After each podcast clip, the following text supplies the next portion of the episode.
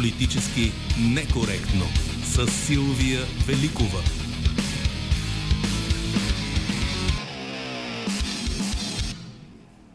Здравейте от екипа на Политически некоректно. Добрина Карамболова е редактор, звукорежисьор е Андрей Монокян. За Политически некоректно социалните мрежи си грижи Велина Георгиева. Музиката избира Марина Великова и днес ще слушаме Дейви Бауи. На 8 януари той щеше да навърши 75 години, а дни преди рождения му ден всички песни на британски изпълнител бяха купени за 250 милиона долара от американска компания, част от Warner Music Group. Става дума за музикалния каталог на певеца от 1968 година до смъртта му през 2016. 2016. Утре се навършва 25 години от революционните събития от 10 януари 1997 година, летящи цени заради хиперинфлацията, атака над сградата на парламента, криза в управляваща партия БСП и възход за един мандат на Съюза на демократичните сили. Страната беше накосъм от гражданската война. За тези събития, а и за случващото се в България сега през 2022, ще говорим с Мирослав Севлиевски. Той е бивш депутат, бивш министър. Ще направим аналогия с събития лица, които обичайно от време на време се налага, налагат и, се, и е необходимо да ги коментираме. Очакваме и вашите спомени за размирните събития от преди 25 години, както и коментарите ви за пътя на България, който те предопределиха. Пишете ни на нашите платформи в социалните мрежи, там сме политически некоректно, или се обадете след 13 часа на редакционните ни телефони. Политически некоректно. Утре се навръщат 25 години от януарските събития пред парламента, които всъщност бяха продължение на събития от а, месеца преди 10 януари 1997 година, както около правителството на Жан Виденов, така и около БСП, така и около избора на президент тогава. Събития, които според някои от нашите слушатели са ясни, няма нужда да коментираме. Според други обаче, те са обяснението за последвали процеси в страната. Мирослав Севлиевски сега ще представя малко по-дълго, отколкото преди малко. Студентски активист, един от създателите на Българското изложение за честни избори и на групата за натиск новото време, която по-късно става и партия. Депутат от НДСВ в 39-то Народно събрание. За няколко месеца беше енергиен министр в кабинета Сакско-Бургоцки. В момента сте се занимавате с бизнес. Общественик. Общественик. Добър ден. Добър Здравейте. ден на вашите... Вие какво си спомняте от събитията от 10 януари ако може да се абстрахирате от кадрите, какъв е вашия спомен извън телевизионните кадри от тогава? Спомена е... За 10 януари така или иначе не може да се говори с една дума или пък набързо да бъде така да се каже. Има много хора, които смятат, че а, голямата промяна е започнала на 10 януари. Такива като мен смятат, че голямата промяна е започнала на 10 ноември 1989 година. Тези, които сега участваха на последните избори и тези, които а, припознават, че техните нови депутати и министри са продължаваме промяната, те вероятно смятат, че сега 13 декември е, С избора на е голямото, голямото тяхното голямо нещо. Така или иначе трябва да четем историята, както аз веднъж тук скоро си позволих да кажа, че съветвам новите политици ако искат наистина продължат промяната, първо да започнат с прочитането на книгата на Петко Симеонов «Голямата промяна» която Добре. обяснява събитията от 89-та година. Добре, понеже вие го, вие го захванахте, дайте ще останем, малко ще се отклоним от, от първоначалния ми замисъл. Новите политици, младите политици, а, някакси тези хора, които сега влязоха във властта по линия на продължаваме промяната, защото другите ги познаваме, нали? Демократична България и БСП, разбира се, ще поговорим и за това. А, и има такъв народ, сякаш поостаряха покрай а, така спада на техните гласове и се превърнаха статукво. Но всъщност тези хора, погледнато като възраст, са на възрастта, на която Жан Виденов стана министър-председател. Даже някои от тях са по-възрастни от него. Филип Димитров стана министър-председател. Сергей Станишев стана министър-председател. Защо сега имаме усещането, че се случва нещо ново? Защо някакси едно поколение внезапно се почувства остаряло, виждайки тези лица в политиката? А, да, вижте, то и аз някога съм изглеждал като млад и, и понякога си мисля, че съм от младите в политиката, пък вече станах на близо 60 години, очевидно не съм, очевидно не съм млад. А, Вижте, даже а, а, 97 година младите бяха, бяха отпред. Те бяха и на барикадата, те бяха част от тях. Бяха и тези, които влязоха в Народното събрание вътре. А, Младите бяха и 89-та година, да, когато е вашата, вашата, вашия спомен. Младите Например, бяха 2013-та, 2020 Само да ви кажа, ето, 97 година се сетих за един от ръководителите на студентската стачка в Софийския университет, Цветан Кентишев. Той учеше философия, беше стачник, беше ръководител, после работи поне 10 години само в международни неправителствени организации – беше в Greenpeace 10 години и повече от 10 години в Amnesty International. Ето как новото поколение нали, всеки път подхваща и започва нещата. Сегашните млади, политиката за 5 дена ги прави стари. Те са само а, на 13, мисля, че на 13 декември 13 беше създаден, декември, да. беше създаден кабинета и, после, и сега ако гледаш медиите или ако слушаш тук там, все едно е минало, все едно, че е минало един век, един 1300 век, да. години, нали, а не е а не съвсем не малко. Да, то няма и, няма и месец. А, вижте, нали, тук в младите, в думичката млади, вероятно трябва да търсим а, защо ГЕРБ загуби изборите и защо младите се появиха под различна а, с различни партии, различно лице или новото поколение най-после влезе, влезе във властта. Това обаче се дължи на избора на избирателя, който го промени драстично само за няколко, няколко пъти в рамките на няколко месеца. Какво не му стигаше на избирателя според вас и а, потърси друго? Ние не си дава, нали, вероятно и ГЕРБ не си даваха сметка, че, а, че българина дава мило и драго да изучи децата си и го правеше последните 30 години. И като когато българина видя, че социалният асансьор на ГЕРБ или политическия асансьор на ГЕРБ е спрял и ни го виждаха на първия етаж, други на последния и не са вижи въобще, Демек не дава, а, не дава шанс нови хора да влезат в държавата, в политиката, в управлението на държавата и започна да търси альтернатива. На първите, на вторите избори гласува за нещо близко до Борисов за Слави Трифонов, като видя, че не става на третите избори, нали, намери друго, а, отиде и каза, по-добре да рискуваме да избера унези, които, са, които се представят за образоване, да им дам а, кредит на доверие и и така. Но всички Добре. знаеме, че избирателите имат най... Не са, никога не са благодарни повечето случаи са кръвожадни и жестоки. За избирателите говоря, като политически... Може би тези, които са извън на твърдите партийни ядра.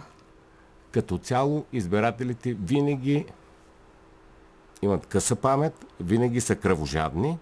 Никога не може да избягаш от избирателите си. Демек, каквото си им обещал, ако не го, ако не го ще свършиш, го ще го напомнят някои пъти по а, труден начин и това се случи през 97 година. Да. 97 да. година, преди това, пак там, преди да. това Виденов казваше, когато дойде на власт, казваше, че ще щупи гръбнака на престъпността и казваше, че ще се оправи с чурбаджиите и зедници. Говореше за а, червени мобифони и така нататък и така. И нищо от това не се случи. Нали, това беше от едната страна на картината и от другата страна на картината имахме нещо, което подобно на това, което случва вероятно сега в Казахстан.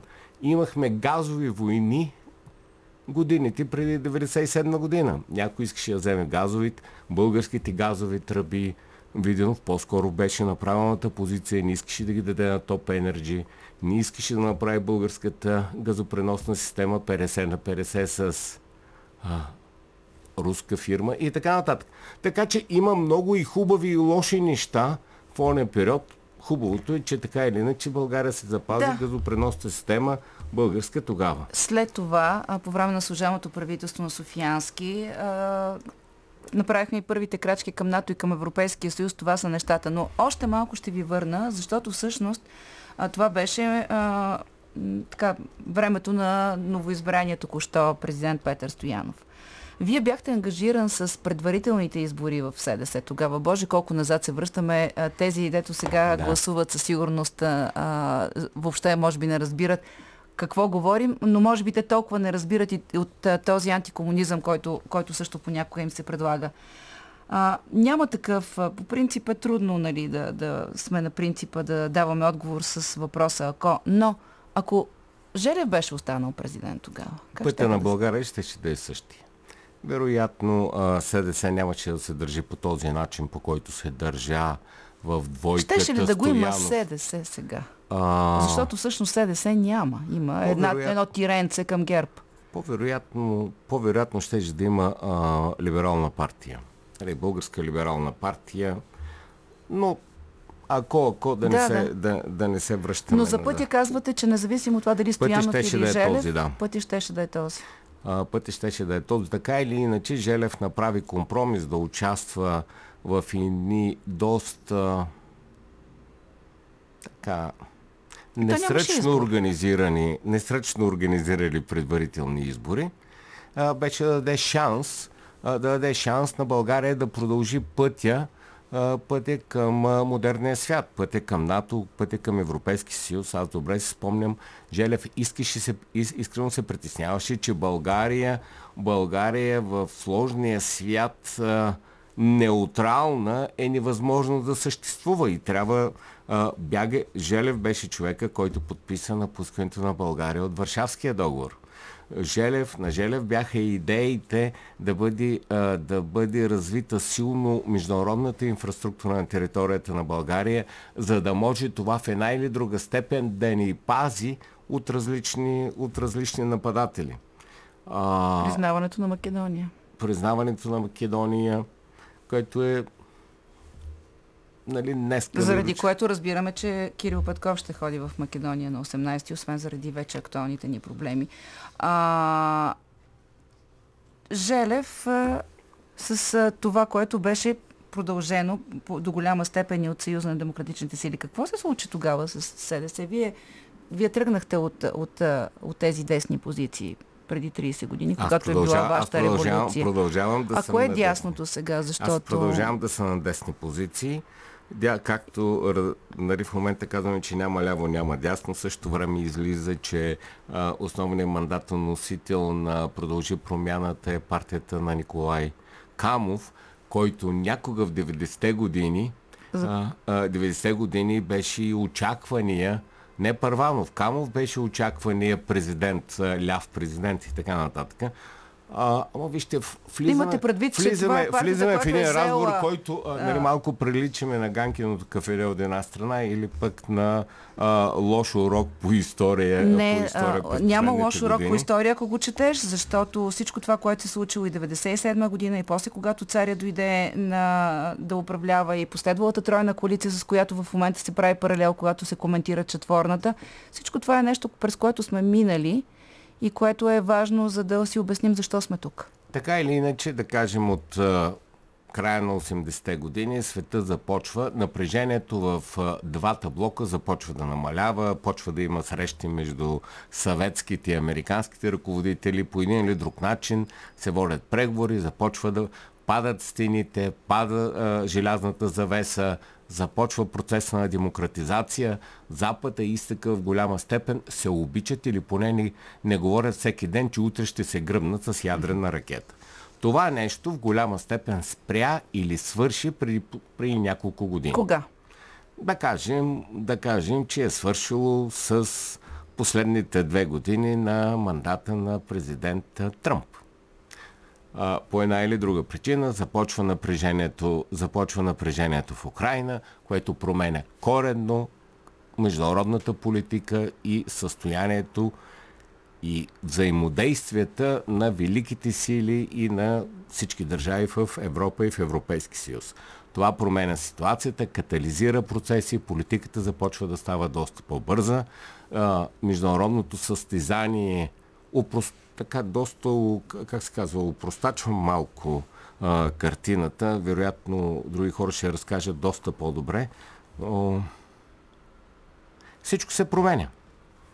До вчерашни приятели стават конкуренти или стават врагове, но най-вече нищо повече не може, нито един от старите проблеми не може да бъде бавен. Топката не може да бъде тупана.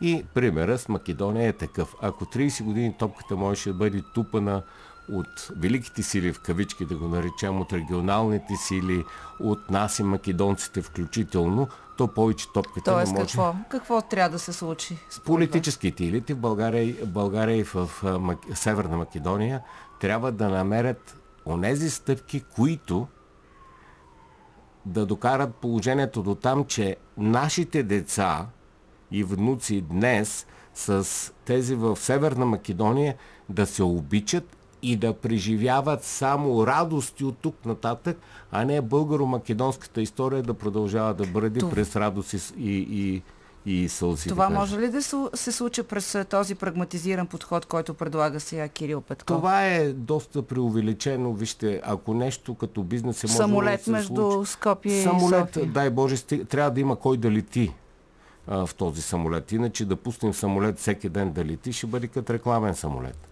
А, за да има кой да лети, наистина трябва да споделяме култура, трябва да споделяме общи цели. Категорично, категорично лъжите на наслоени в едното и другото общество трябва да бъдат изчистени по един Ама знаете ли, начин. вчера слушах едно, гледах едно интервю по нова Нюстрова ми се с един а, македонски анализатор, който а, а, казваше същото, което ние казваме за тяхното поведение. Той смяташе, че тук има антимакедонизъм, омраза, фашизъм към македонците, че те са отделна нация, че ние искаме да признаем а, това, че искаме да ги накараме да, а, да признаят, че те живеят нашата история. Абе, нека да почнем да изреждаме фактите, които а, всички смятаме, че са истина. А, а... Тоест, за... въпросът ми е друг. Дори нали, Кирил и... Петков и новия министр-председател на Македония да се срещнат и да се разберат. Как се решава този въпрос на ниво народи? Ми, вижте, вероятно, вероятно така, както винаги, през културата. През културата, през историята. Миналия ден, миналия ден отварям на посоки а, биографични бележки на Симеон Радев. И попадам на едно място, попадам някъде, което той, той разказва, той пише така. А, живях дълго време с дъщерята на Боте в Женева. Всеки ден опядвахме заедно, но аз никога не посмях да я заговоря заради благоволението към нейния баща, което ми беше предадено от Гоце Делчев. Ако подобни истории успеем да ги раз... Защото това е истина, нали? Пише го Симеон Радев, роден в Ресен, а, български дипломат, а, радетел за Македония. Ако, а, ако историята я разкажем с истинските и думи, навярно ще намерим ще намерим... В Северна Македония? И в България, и в Северна Македония. Нали, трябваше да намерим неща. Давам ви пример. Мисля, че само БНТ преди една или две години може да се гледа по кабелните телевизии в Македония. Ако направим така, че и БНР да се слуша, това ще бъде голяма стъпка напред. Преди самолета това ще бъде по-лесно. Добре, за Северна Македония казахте. Хайде да кажем как този нов свят разполага старите, старото разделение, което нали, би трябвало да, да, да, да не е с такава сила, каквато е било преди време. Съединените щати, Русия. Защо българското общество и в момента има хора, които не харесват това правителство и казват, че то е назначено от посолството на Съединените щати. А, има други, които а, пък а, нали, критикуват а, част от това правителство за залитането към Русия. Този, а, това разделение как през тези години, което се налагаше, можем да, да надмогнем? В тези, този прагматизиран свят. Вижте, общественото мнение, а, то се формира по много начини. Дълги години смяташе, че наистина ГЕРБ е партията, която представлява а, най-силно българското желание за интеграция с Европа. А, доколко е било истина, няма да слагаме, няма да правим днес оценка. Харесваха но... Борисов в Хор... Брюксел. Харесваха Борисов в Брюксел и българите, българите вярваха, че, Брю... че Борисов е техният човек, който може да се договори или а, да пази български интерес в Брюксел. Това беше, това беше тайната на успеха на Борисов. Той го правеше, а, правеше го така или иначе. А, както казах, света се промени. Американци са обратно в Европа, те са обратно на Балканите. А, те смятат, че света трябва бързо, от това, което чета в американските, в американските медии, което следят повърхност на американската политика. Те смятат, че а, света трябва да даде шанс на новото поколение, обратно да се изгради като средна класа. Смятат, че битката с корупцията или корупцията е онова нещо, което ще пречи на младите и на поколението Z, което идва да се реализират в политиката и бизнеса. Смята чрез а, зелената сделка и чрез фондовете за възстановяване на провинциална Америка да даде шанс за създаване на средната класа. Оне ден гледам, гледам една публикация в Фейсбук страницата на президента Байден. Той казва, външната ми политика е, е такава, която да помага на американската средна класа. Демек, средната класа започва да става приоритет. Тя, тя при нас и... винаги е била посочвана като приоритет, но всъщност но, средна но класа кризи, няма. Различните кризи в последните 10 години направиха така, че средната класа, класа се позагуби, загуби сили и де-факто не гласува като средна класа. И сме стигнали до... Очевидно Америка е стигнала до извода, а, че трябва и в Европа, и в Америка да се възстанови средната класа, която дава истинския баланс в едно общество, за да може да нямаме крайен популизъм от ляво и от дясно. Също, да, сега въпросът е това как, с какви темпове а, се случва в България. А, ние сега в каква ситуация сме в момента? България, България, България е влизането, са влизането на хората от продължи промяната в политиката, дава шанс да се демократизира цялостния политически процес. А, така или иначе, преди това правителство имахме пак имаше коалиционно управление Борисов с някой, но то наистина беше Борисов с някой. Сега имаме коалиционно управление от четири партии. Това е, така или иначе демократи, демократизира взимането на решения в, в политиката. Връща в правителството, връща в парламента, връща парламентарния живот. Както виждате, парламента почва да става по-интересен, защото имаме седем партии. А, връщ, с връщането на демокрацията в политическия живот винаги е от полза. Желанието за модернизация, които заявяват днешните управляващи, е хубаво, защото без модернизация и Путин говори за модернизация, и Байден говори за модернизация, и Борисо говореше за модернизация. Очевидно избирателите виждат в лицето на Асен Василев и Кирил Петков и техните екипи по-голям шанс за модернизация. И чуваме, вижте, миналия ден, миналия ден а, в рамките на един парламентарен контрол в парламента бяха нахвърлени нови проекти, които едва, или, едва, едва ли не прилича на нова енергийна стратегия, което е хубаво. Все неща, които ако се случат, аз ги, аз ги споделям. А сега въпросът е, че като казвате избирателите, нали, трябва да си даваме сметка, защото се се занимавал с избори, че това не са избирателите, това е една малка част от гласувалите на изборите а, която застана зад Продължаваме промяната и стои зад коалиционните партньори, с които Продължаваме промяната се обедини. И между впрочем, голяма част от тези избиратели не са гласували БСП Демократична България да управляват заедно, нали така взето по-отделно? Гласували са против Борисов по-голямата част. Тоест, а, 90... тези... Вижте, само миналата година започнахме така. 70% от избирателите не искаха ГЕРБ и приятели да управляват. Завършихме я как? И я завършихме горе-долу по този начин нали, тези 70% са представени във всички останали, във всички останали партии в парламента. Но, понеже съм чела и ваша позиция по отношение на това какво е трябвало да се случи между 2000, около 2005 година, в края на правителство Сакско-Бургоцки, преди да се тръгне към така запомнената с недобрите практики тройна коалиция, тогава вие казвате, че ако новото време ДПС и НДСВ бяха оформили тази а, коалиция. Либерална коалиция. Да, а не БСП, нещата са можели да се развият по, по, по друг начин. И модернизацията ще се случи по, по-скоро. Тоест сега, когато БСП отново е на терен. Това, вижте, да сравняваме нещо преди 15 години и сега всичко е различно. Онова БСП е различно от това БСП днес.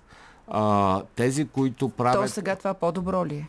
Не, да не го оценяваме. А То, какво му е очевидно, очевидно избирателите, избирателите на, а, избирателите на БСП в момента са по-малко от избирателите тогава. Ако, да, това е Ако направим да. количествен анализ е едно. А, ако ако а, го гледаме като групата на Нинова, ако я гледаме като възможна група да направи промяната въобще на социалистическата партия или на, на, на българския социализъм в новата динамика на международния свят, на зелената сделка, защото така или иначе зелените, зелените де-факто убиват социалистите в голяма степен. Ние сега имаме зелени в една имаме, имаме друга зелена, коалиция. Имаме зелена, имаме зелена вълна в Европа. А, имахме зелена коледа с, с избора на, една от лидер, на един от лидерите на зелените за външен министр на за външен министр на Германия и същото време имахме и зелен, външ, а, зелен министр, истински зелен министр на Министерство на екологията в България. Да, което между другото е първото влизане на зелените в властта по този начин. Май. Разгеле. Разгеле, вижте, зелените направиха първо, първо, първо зелената вълна в целия свят но, през последните но той влезе години. през една също особена коалиция, каквато е Да, България, ДСБ. Не, гледайте ги така. Зелените си гласуваха за зелените, като препознаха българ, а, зелено движение, водено от а, Владислав Панев и Борислав Сандов ги припознаха, че са свързани с Европейското зелено движение и понеже българските зелени или новото поколение зелени се виждат като европейци и гласуват така, както гласуват техните, а, техните връстици в Европа, а, те дадоха гласове на Зелено движение, а Зелено движение по този начин напомпа ДСБ или както им, да им се казва да, коалицията Но вижте колко в интересно, понеже подхващате тази тема. А, да ви върна към този а, дребен сюжет, който, а, който също е интересен от гледна точка на сегашните отношения между БСП и Продължаваме промяната. Онзи опит на Кирил Петков да участва в изборите през а, екогласност, една от партиите в коалицията на БСП. А, когато той беше разпознал, зеленото протеста е еко, екогласност през тази формация, спомняйки си събитията от 90-те години. Вие сам споменахте Николай Камов и социал-демократите, които са мандатоносители. Тоест, а, ние не знаем какво е продължаваме промяната, господин Севлиевски, все още. Това не е партия. Това е нещо, което е име.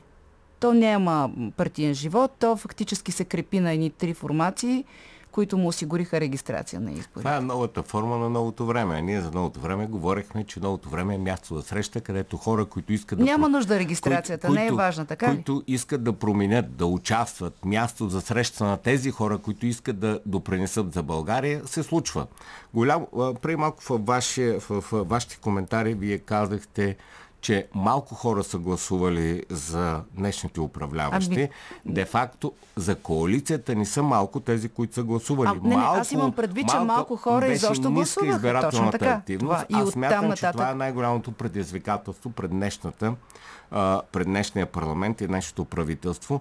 И другото нещо, което аз смятам, че а, е опасно, а, е заявката, която те казаха, това е отбора на България. А, защото обратното е, е да почне да им казват посмали манго. Намали, намалете малко.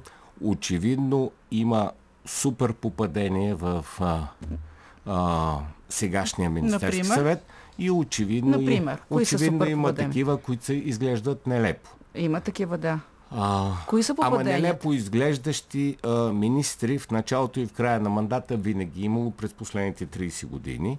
По-скоро, понеже не е минало още месец, да се надяваме, че част от новите назначения ще бъдат приятни изненади, а не разочарования. А, вижте, все едно, за мен звездата в този кабинет е министър Денков.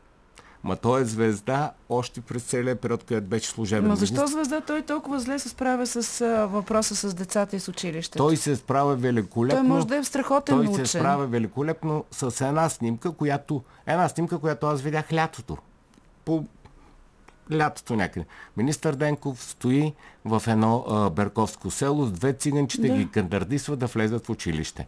Това е тази снимка е пътя какво трябва да се направи в България. Това или един от пътищата, по които трябва да се мини. Това е също част от модернизацията. Само, че знаете ли, че с това Асен продължило, Василев... само да кажа, до това продължило дистанционно учение, това, което беше постигнато по отношение на децата от ромски происход в училище, беше загубено, защото те си останаха в, в къщи да учат Това е дистанционно. проблем в целия свят, дистанционното Ами обучение, не, но така или иначе. България, да. Вижте, да кажем, миналия ден това, което Асен Василев спомена и има нали, така, леки шигички в медиите по отношение използване на геотермалната енергия в България. Това е 100% възможно и аз много се радвам. Кой, че пренаписваме плана сега. А, то в плана са споменати Да, две да. такива централи, но а, вижте, България има специалисти в тази област от години и тези хора имат проучване. Например, бащата на Минчо Спасов е правил и от сондажите и, и изследванията в България за геотермални източници още 50-те години. Неговите карти се ползвате днес.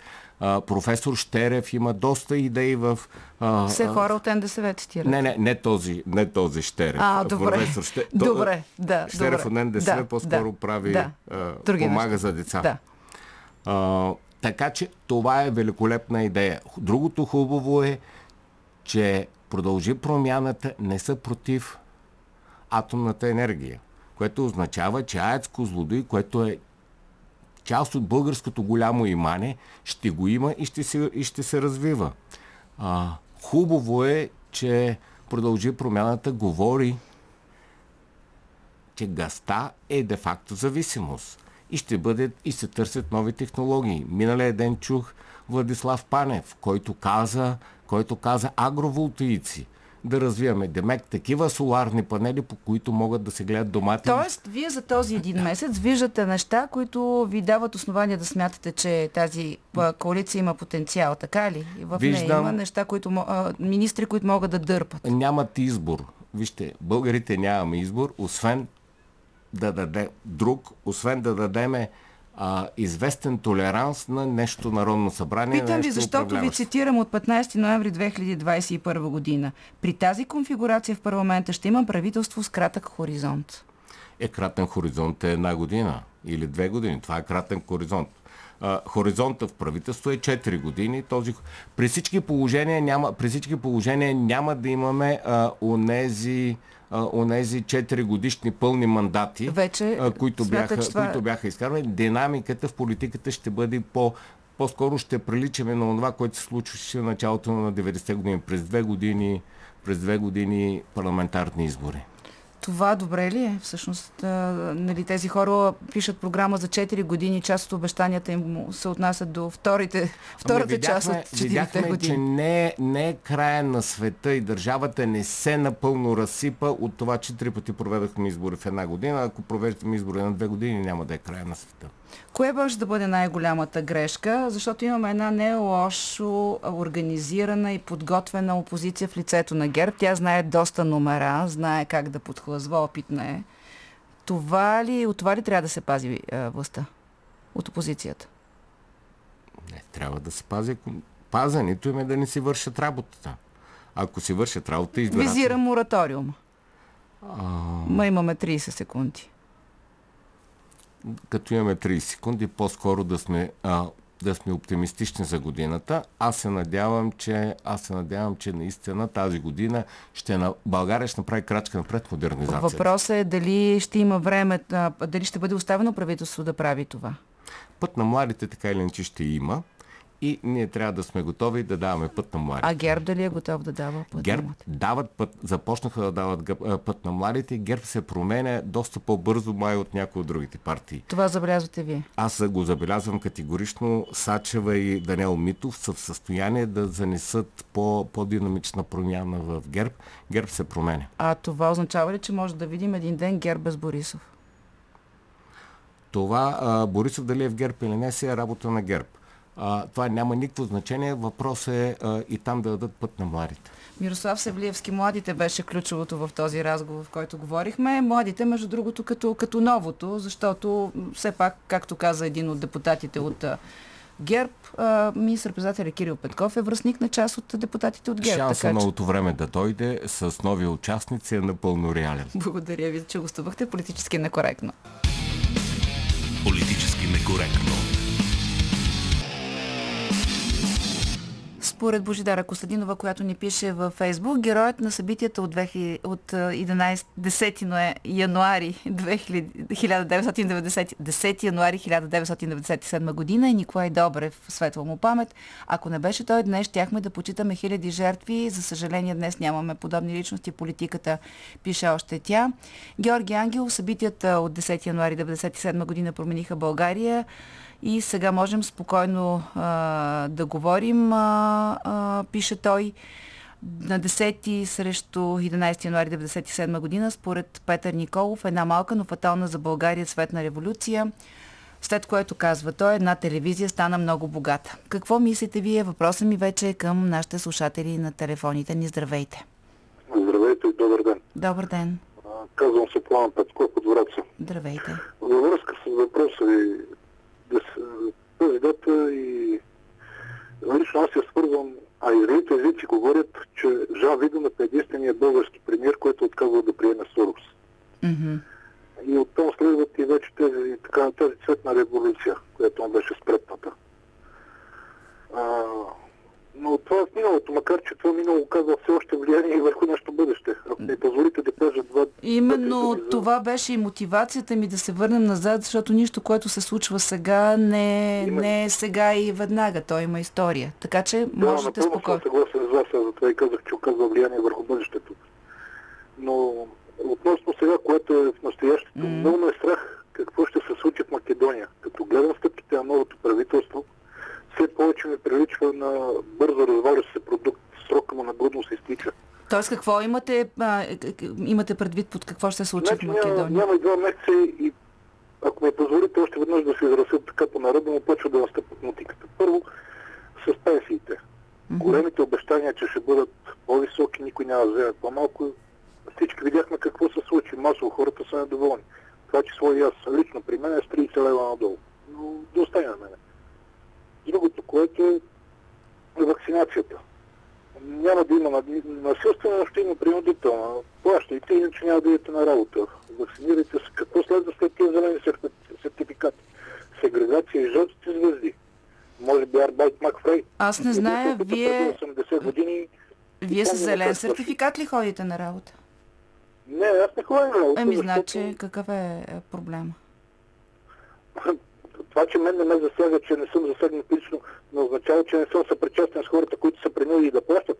Имате предвид, че за депутатите сте се загрижили, така ли? Не, загрижил съм се за това, който все още взима 650 лева и е принуден да дава по 80-90 лева за около месец, за да иде на работа.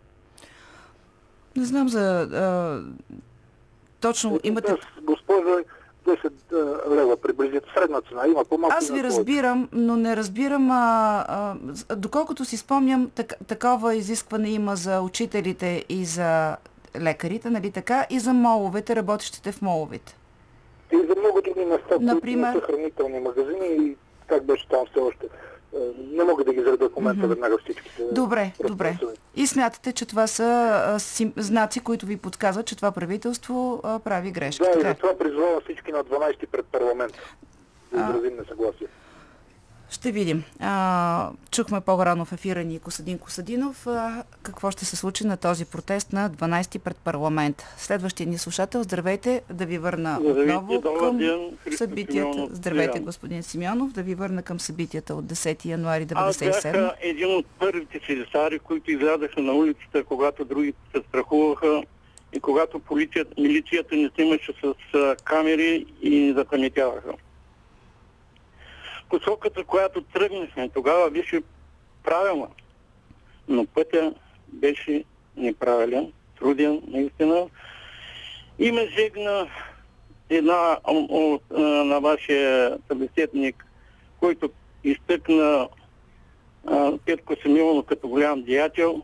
Не знам аз, защото спомням само за неговата кражба на хранителните продукти, които бяха изпратени от Европейския съюз и прибра парите. Благодаря ви, друго няма да кажа.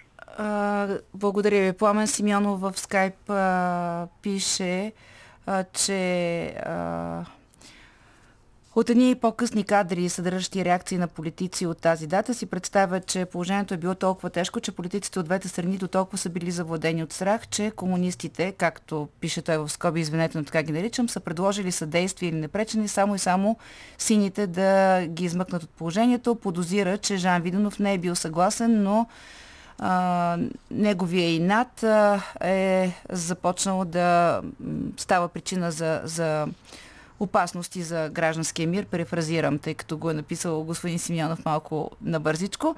Затова по това време комунистите напречиха, може би затова така и нямаше истинска лустрация, завършва неговия коментар и отново към телефоните. Здравейте! Честита нова година, госпожо Великова. Честита и на вас. Мариан Димитров, само от Русе. Здравейте, господин Димитров. На 10 януари 1997 година беше извършен конституционен преврат – това е началото, когато започнахме да заличаваме социалната държава и следствие на което в преамбюла на Конституцията пише, че сме социална държава, се превърнахме в неолиберална олигархична диктатура. Втория тласък беше плоския данък, а управлението на Борисов се довърши този преврат. На 10 януари беше, а, беше извършен погром на българския парламент. Сега някой казва, че това е демократичен акт, но ако това е демократичен акт, не знам защо нашите американски партньори оценяват нападението в Капитолия като вътрешен тероризъм. Събитията бяха... Ало, чуваме се? Да, слушам ви. Събитията бяха ръководени от една телевизия, както казва госпожата, от едно радио, Дарик радио, това е националното радио, О, Националното радио, само да кажа, защото фактите трябва да се припомнят. Националното радио мълчеше, защото така беше, такава беше политиката спусната от тогавашната управляваща партия. Така че бяхме в другата крайност. Не мисля, че това е повод за, за гордост за поведението да, на медията тогава.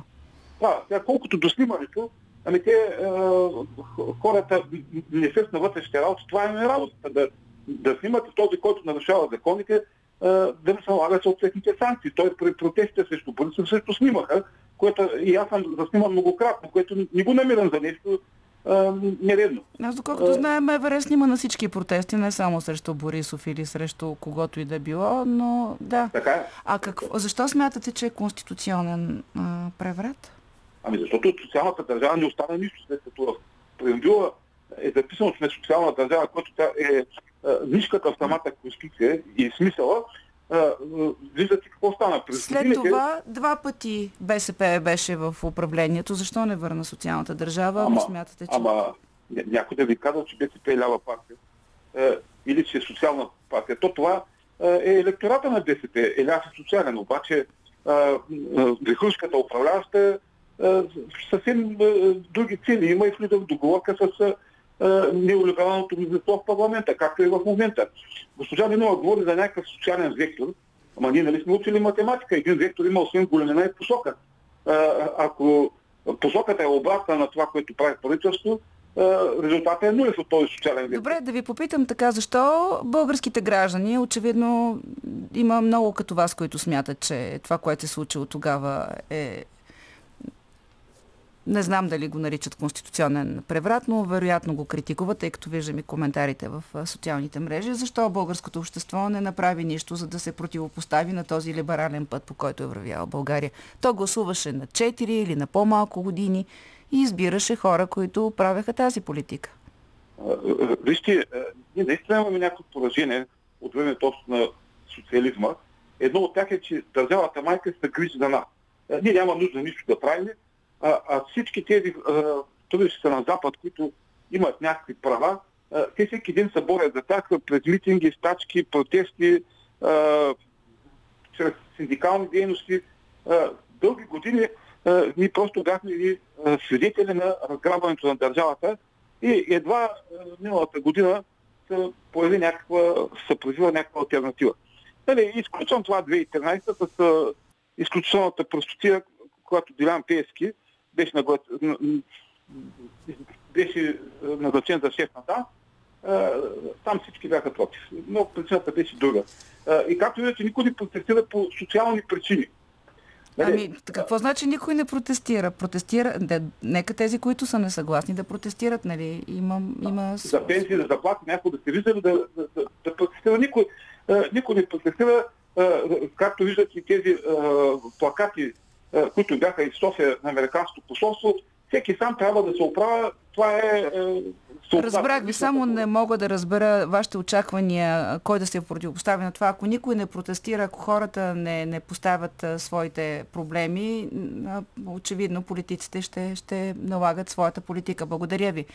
Едно мнение на Тотю Генов от Фейсбук, който е бил на събитията на 10 януари 1997 година а, бях отзад на задния вход на Народното събрание, по-точно към паметника на Климент Охридски бяха докарани войници от вътрешни войски, които бяха много другирани. Им говорех, че тук са техните бащи и майки а, които бяха като другирани, не че са били другирани, им говорех, че тук са техните бащи и майки, че аз съм офицер от резерва, да не предприемат нищо против, против протестиращите. Те ме послушаха, но ни, имаше други, които ни бутаха към, към, към кълта. Аз паднах, бях целия в кал, после се качих на автобус и си тръгнах към къщи, разказва той. Сега отново към телефоните. Ало. Здравейте. Ало. Вие сте. Ало? Вие сте? Аз съм? Да. Добър ден. Добър ден. Искам я да взема отношение. Добре. Ами, то беше пето умори Николай Добрев. Значи от Тормоз, той гордия Николай Добрев се учили. Добре, да, с тежки думи няма... Не, да, айде. Парцалят е убит по грешка. Парцалят. Плюс той БСП-то се дигна байрака, Савичък направи преврата. Има 434 външни търговски дружества. Всичко е оградено от тях. Не съм го взел аз и ви, нали така? Ами аз не съм със сигурност. Нали така? Аз със сигурност не съм, да. Добре, благодаря ви. Последния слушател, преди да чуем а, първия коментар за годината Така, на Иво Балев. Вие сте, здравейте. Здравейте, добър ден на всички и честита нова година. Добър ден. Аз искам да взема отношение относно пенсиите на тези, които са работили на категории труд. Значи тези народни представители от това Народно събрание и по-специално от тази партия на има такъв народ, те знаят какво значи да си жертваш здравето, за да работиш и че някой толкова години наред те е лъжил да ти даде някакви, някакви, някакви права. И сега от, откъде на къде ще му ги отнемат на, на този, който има тия права. И знаете колко хора, които бяха на категория, а, не можаха да дочакат този момент за преизчисляване на пенсиите. И знаете, че по този начин на всички, които са причислени пенсиите, пенсиите им падат. Да не говоря нали, за труда на, на пожарникари, на, на военни, на миньори и така нататък. Всеки един има какво може да направи. И още нещо искам да попитам. И искам да поставя въпроса на медиите, пък и на всеки един. Никой не повдига въпросът, че всички народни представители полагат клетва за вярност и да служат на народа. А тези 32 години, някой да е, да е, да е казал по ефир или някъде другади, дали тези, които са се заклели, ще служат на народа, са служили както трябва. Или поне повече от половината, за да сме на това диридже. Благодаря ви за И вниманието. аз благодаря само да кажа, че тези, които са положили клетвата, се явяват на избори и ние ходим и избираме или не избираме, ако те са си спазили клетвата или не са си спазили клетвата. И така както ви казах и преди този наш слушател, дойде време за първия коментар за новата 2022 година на Иво Балев от Вестник. Сега да го чуем. Новини с добавена стойност.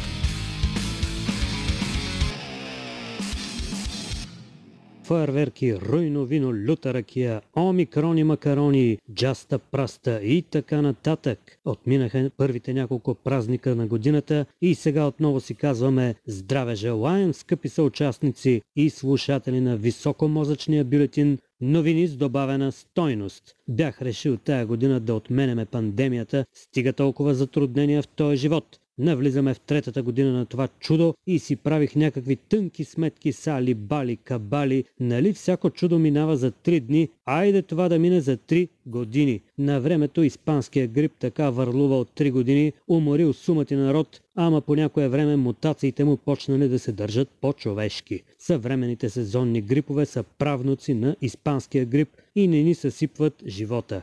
На базата на тия исторически данни бях решил да отменя вируса през текущата година, обаче той пък извади други планове, едва ли не е решил той мене да отмени. Къде съм го намерил, не знам, обаче съм го прилапал като цариградско кюфтенце. и проведохме малка вътрешна гладиаторска битка. За сега печеля убедително битката, не ми е повредил гласните струни или да ме удуши като някакъв отело. Обаче пандемията пак се е развяла като знаме на вятъра и прави поразии като някакъв Спартак. Спартак някога си вдигнал робите и гладиаторите на възстание, събрал за бой известен брой селени разбойници, с които направили някоя и друга поразия на Римската империя в последния век преди новата ера.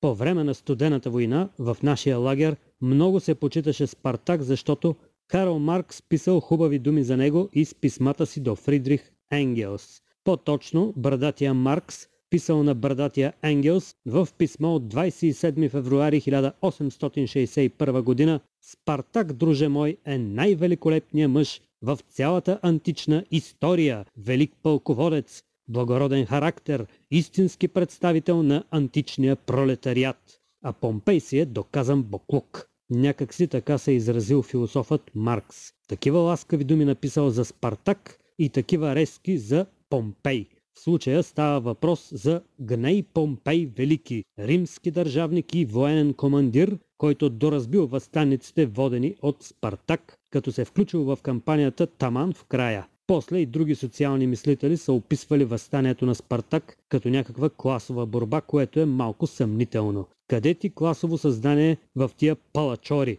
Но и тук на Балканите винаги сме гледали на Спартак като на наш човек. Земляк от западна Тракия и водач на огнетените срещу началниците в Рим. Тия дни и знаменития наш земляк и тенисист Новак Джокович беше наречен от баща си Новия Спартак. Джокович Спартак стана символ на борбата с COVID ограниченията, понеже тенисистът беше възпрян на влизане в Австралия, където иска да участва в голям тенис турнир за големия шлем. Обаче го задържаха, защото не е вакциниран. Няма значи зелен сертификат и не го пускат на зеления континент.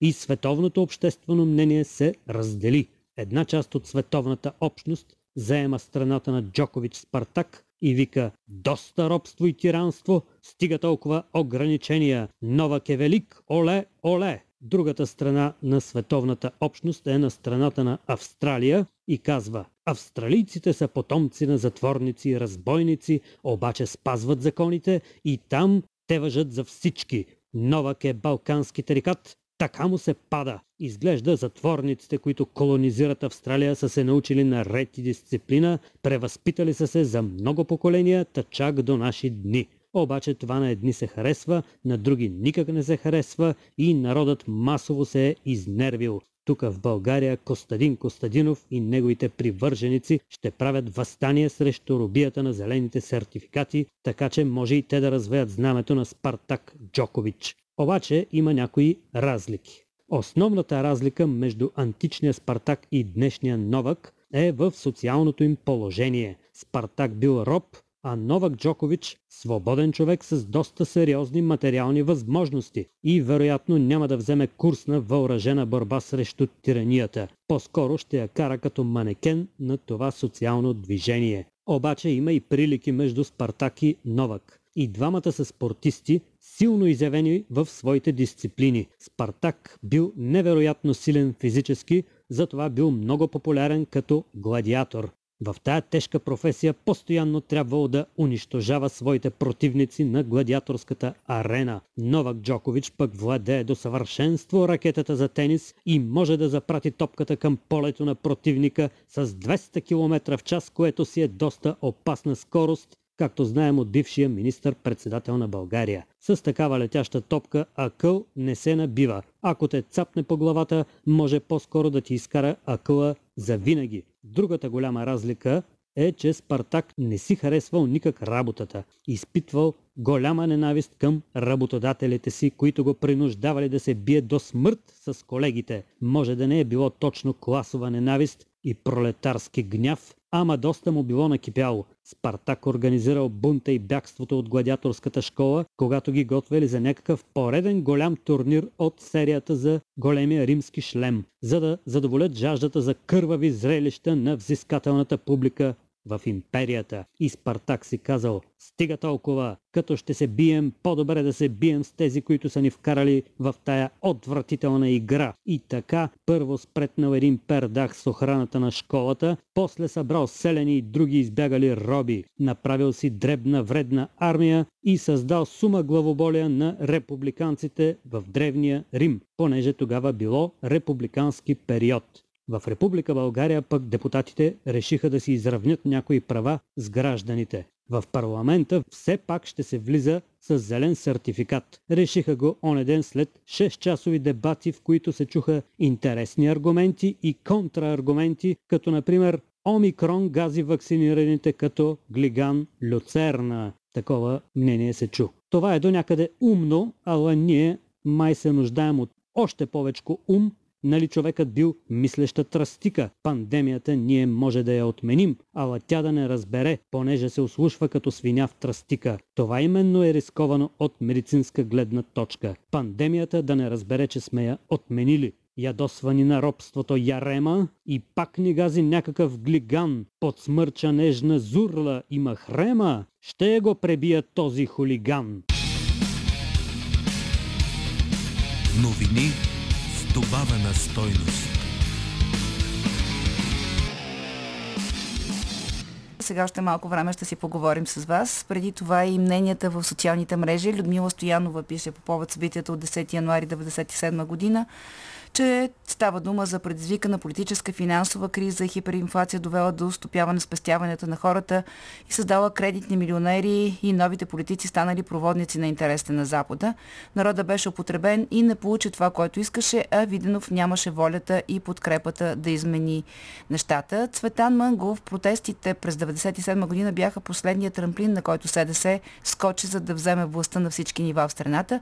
По време на последвалия мандат СДС оплаши окото на народа народа с корупция, погромаджийство, масови кражби и провизорни реституции предимно по места, което замъгли успешното управление на централно ниво и предположи дефинитивното им изгонване от властта.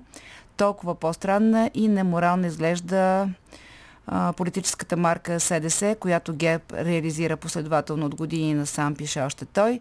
Дянко Чанков, след събитията през 89-та година, аз и съпругата ми, винаги безпартийни, бяхме зарадвани с нови началници и бивши доносници на държавна сигурност. Нека да уточня, че господин Чанков се връща още по-назад, 89-та година. А, той казва, че първата работа след а, смяната на новите началници е била да се разчисти терена за себеподобни. Той е бил уволнен, съпругата му предназначена. Последствие е водил дела и възновен на работата, но в крайна сметка, казва той, сега съпругата ми е с минимална пенсия, моята малко по-висока. Но щетите, които понесе държавата ни от тези изпитани кадри, беше много голяма, казва още той. И към телефоните. Здравейте! Добър ден, здравейте! Здравейте! Приликата между събитията от преди 25 години и сега, според мен е, че някакси добива успех социалното и политическото инженерство.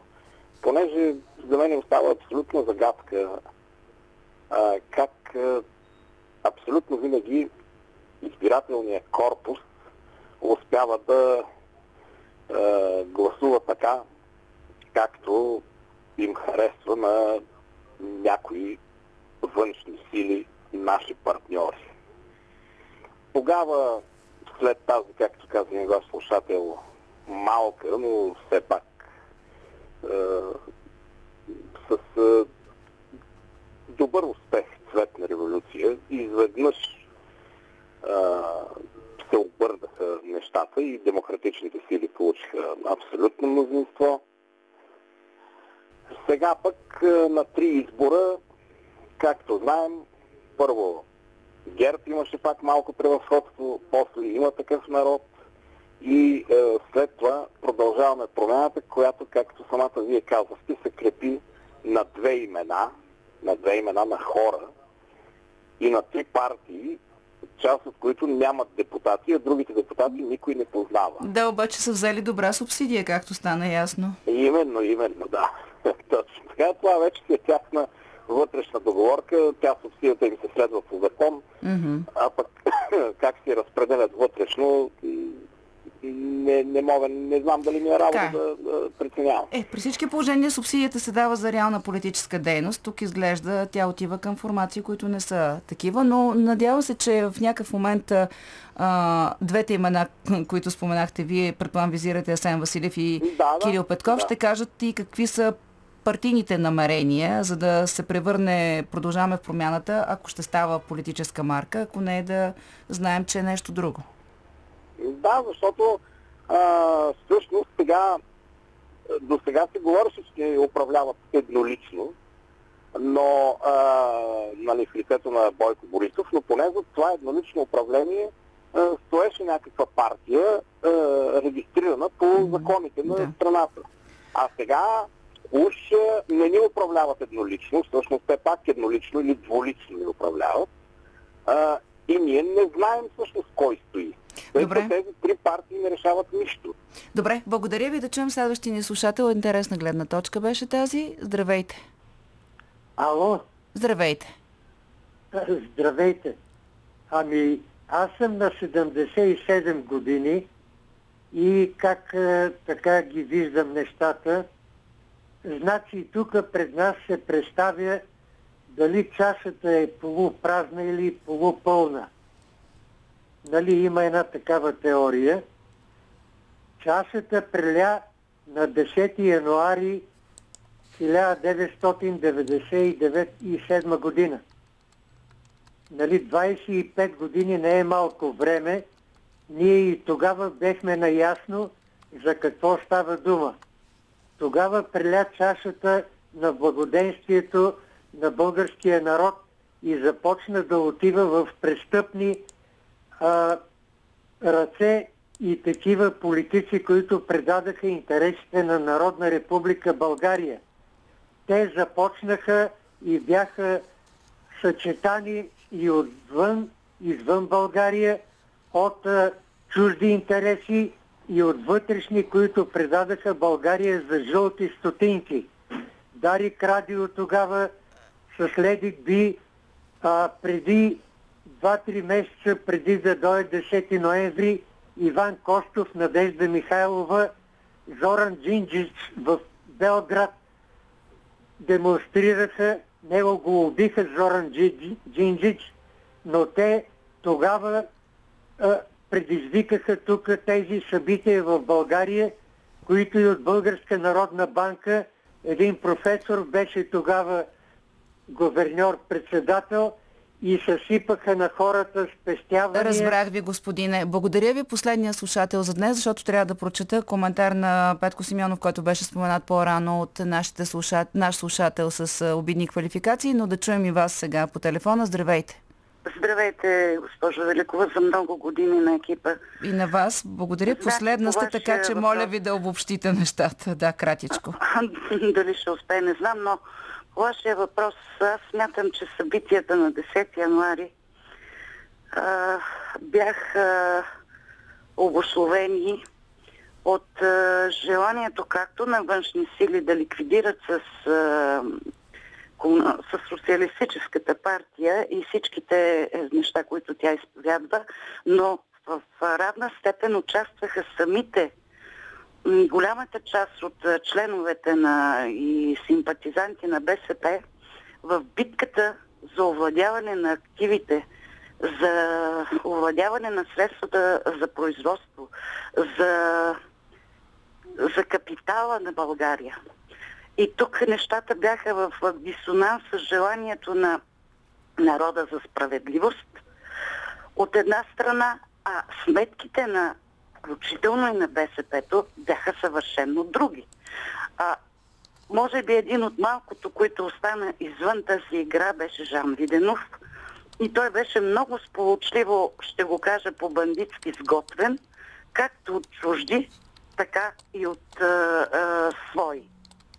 И за мен това беше началото на ликвидационния а, етап на нашата държава. Добре, благодаря ви. Това беше последното мнение в днешната ни радиоанкета на тема какво си спомняте за 10 януари 1997 година, какви бяха тези събития, какво проистече от тях. Сега, както ви казах, имаме реакция от споменати от наш слушател Петко Симеонов, който го нарече крадец в ефира, по повод пък препоръка на госта ни днес Мирослав Севлиевски да бъде прочетена книга на господин Симеонов. А, ето какво пише Петко Симеонов във Фейсбук. По тези клевети е водено следствие. Има ясно заключение на прокуратурата по времето на Филчев, препотвърдено и при председателството на Велчев, пише той. С удивителен, че в дейността ми като директор на агенцията за Ха, АЧП няма нищо осъдително. Дали сега а, можем бързо Добрина да проверим каква беше тази абревиатура.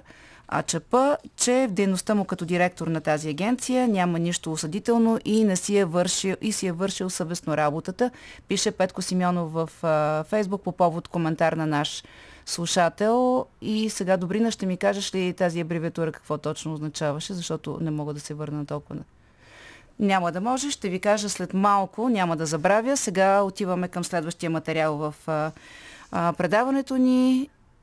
Агент Агенция за чужестранна помощ. Андрей, благодаря ти. Агенцията за чужестранна помощ беше директор Петко Симеонов. Простете, господин Симеонов, много време мина. А, та, той казва, че е проверявано от прокуратурата и нищо нередно не е извършено в неговата дейност. Това по повод на гражданина, а, който го нарече крадец в ефира. Моля нашите слушатели наистина да си спестяват квалификации, които са а, наказуеми по наказателния кодекс. Сега следва и първия за годината звуков коментар на Лилия Димитрова с поглед към 2022 година и света. Отвъд хоризонта.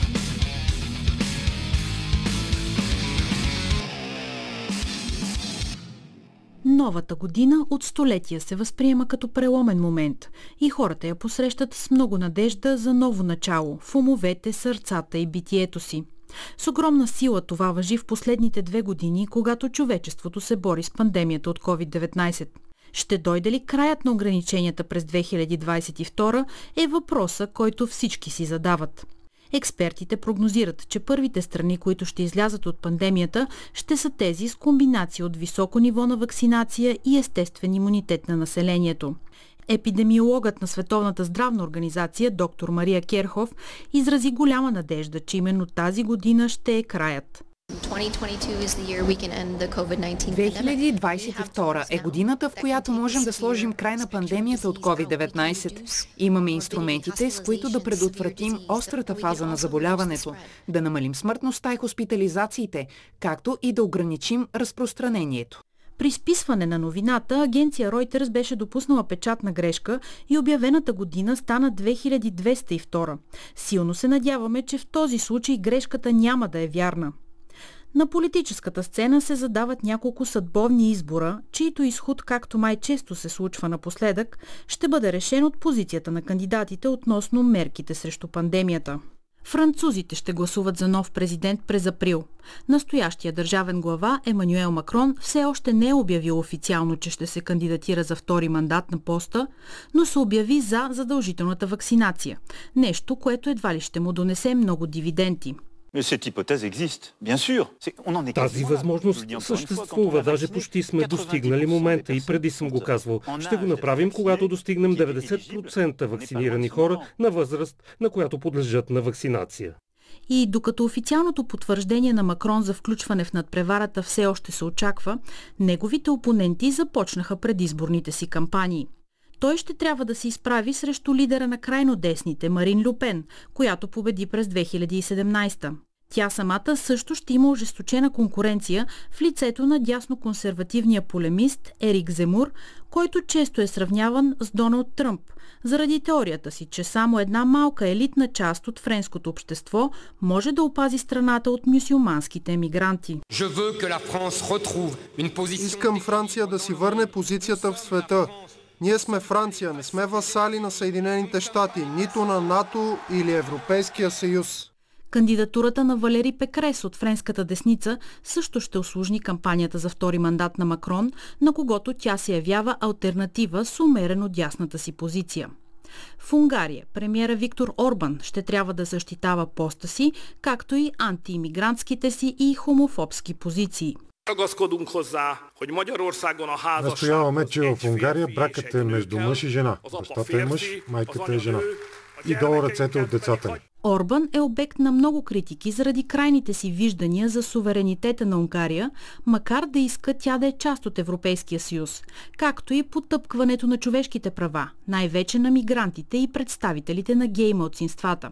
Цели шест опозиционни партии превъзмогнаха различията си и се обединиха около общ кандидат – Петър Марки Зай с единствената цел да свалят Орбан от власт – и десния популистки президент на Бразилия, Жир Болсонаро, ще се кандидатира за втори мандат. Той нашумя с подценяването си на пандемията, като твърдеше, че COVID-19 е просто малко грипче. До такава степен, че Конгресния панел на страната му повдигна обвинения в престъпления срещу човечеството. Болсонаро също така атакува без да представи доказателства избирателната система на Бразилия – и се заканва да оспори всеки резултат, който не го прави победител. През 2022 предстоят няколко величествени спортни събития. Китай ще е домакин на зимната олимпиада през февруари, а организаторите полагат неимоверни усилия да осигурят безопасността и комфорта на спортистите. Подиумът за награждаване ще представлява покрита с сняг планина, а преди и след церемониите по награждаване ще има различни празненства и изпълнения, които да покажат културния чар на домакините. В последния месец се стремим към съвършенство и подобряваме всички съоръжения, за да осигурим максимално комфортна среда на атлетите. През ноември Персийското емирство Катар ще е домакин на световното първенство по футбол. Страната се готви за събитието цели 10 години и не пести средства, като бяха изградени няколко нови стадиона и то климатизирани. Да сме домакини на световното първенство по футбол е сбъдната мечта, не само за Катар, но и за целия регион, за цялата арабска общност а през юли Франция ще проведе първото изцяло женско издание на велосипедното състезание Тур дю Франс след 30 годишна пауза. За последно, Тюр до Франс за жени се провежда през 1989, но поради липсата на финансиране и достатъчно медийно внимание спира да се провежда. Този път организаторите обещават ежедневни предавания на живо по телевизията и изразяват надежда, че женската версия на надпреварата ще се проведе поне още 100 години. Докато 2021 само загадна необятните възможности на технологичната еволюция, по всичко личи, че 2022 няма да признава граници в развитието на технологиите. Марк Зукърбърг започва изграждането на следващата версия на световната мрежа – а именно метавселената. Следващата платформа и медия ще е още по-задълбочена и ще ви позволява да се потопите в преживяването, не само да го наблюдавате.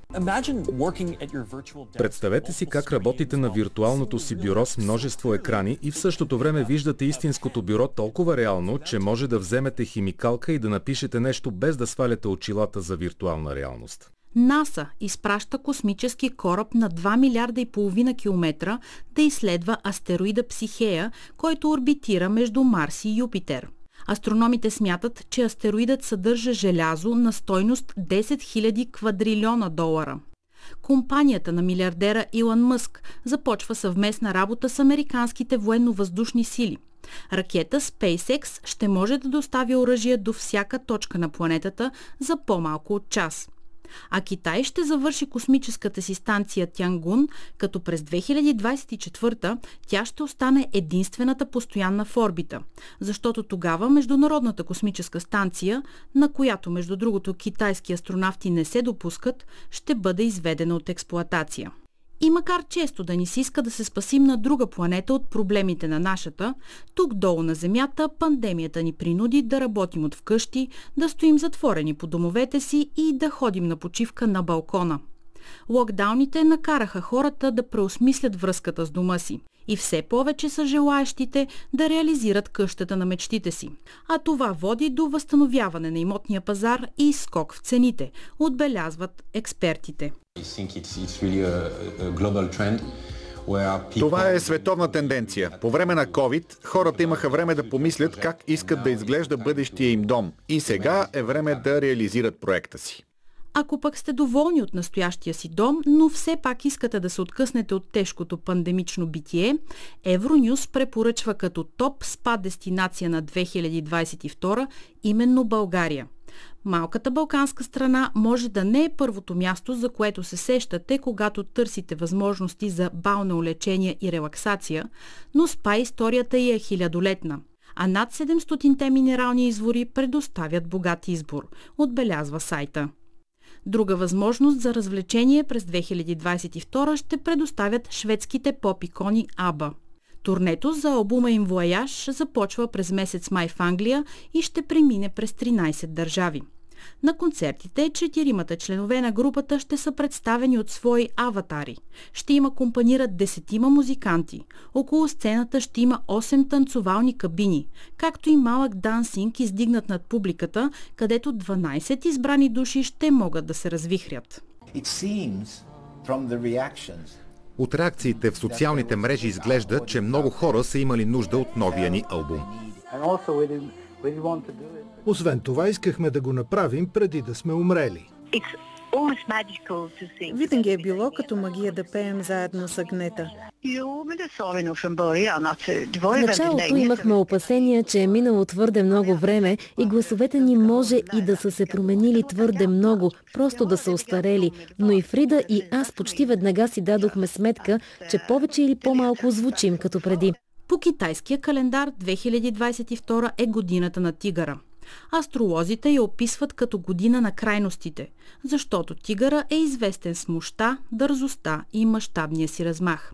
Очаквайте големи и резки промени в живота си, казва Дона Стелхорн. Тигърът има импулсивна и дори експлозивна енергия, затова ще се стремим към по-големи и велики неща и всичко ще се прави мащабно. Опипването на почвата, което течеше през миналата година, когато хората само обмисляха дали да се преместят или да си сменят работата, не е присъщо на тигъра. Той скача и чак тогава се оглежда. Годината на тигъра е и кулминацията на инициативата на 13 страни от азиатския регион да отвоят популацията на тигрите. Най-мащабното подобно начинание за опазването на животински вид. Проекта започва през 2010, когато в света са останали едва около 3200 тигъра – от тогава Индия, която е дом на 60% от тигърската популация, одобрява 14 нови резервата, а Русия отроява популацията на тигрите на своя територия. Каквото и да ни донесе новата година, нека го посрещнем с отворени сърца и умове и извлечем най-доброто.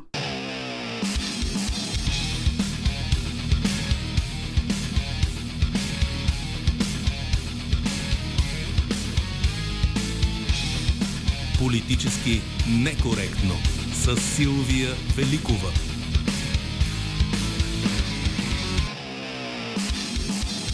Дочуване и от Андрей Манокян, Добрина Карамболова, Евелина Георгиева, Лилия Димитрова и Марина Великова.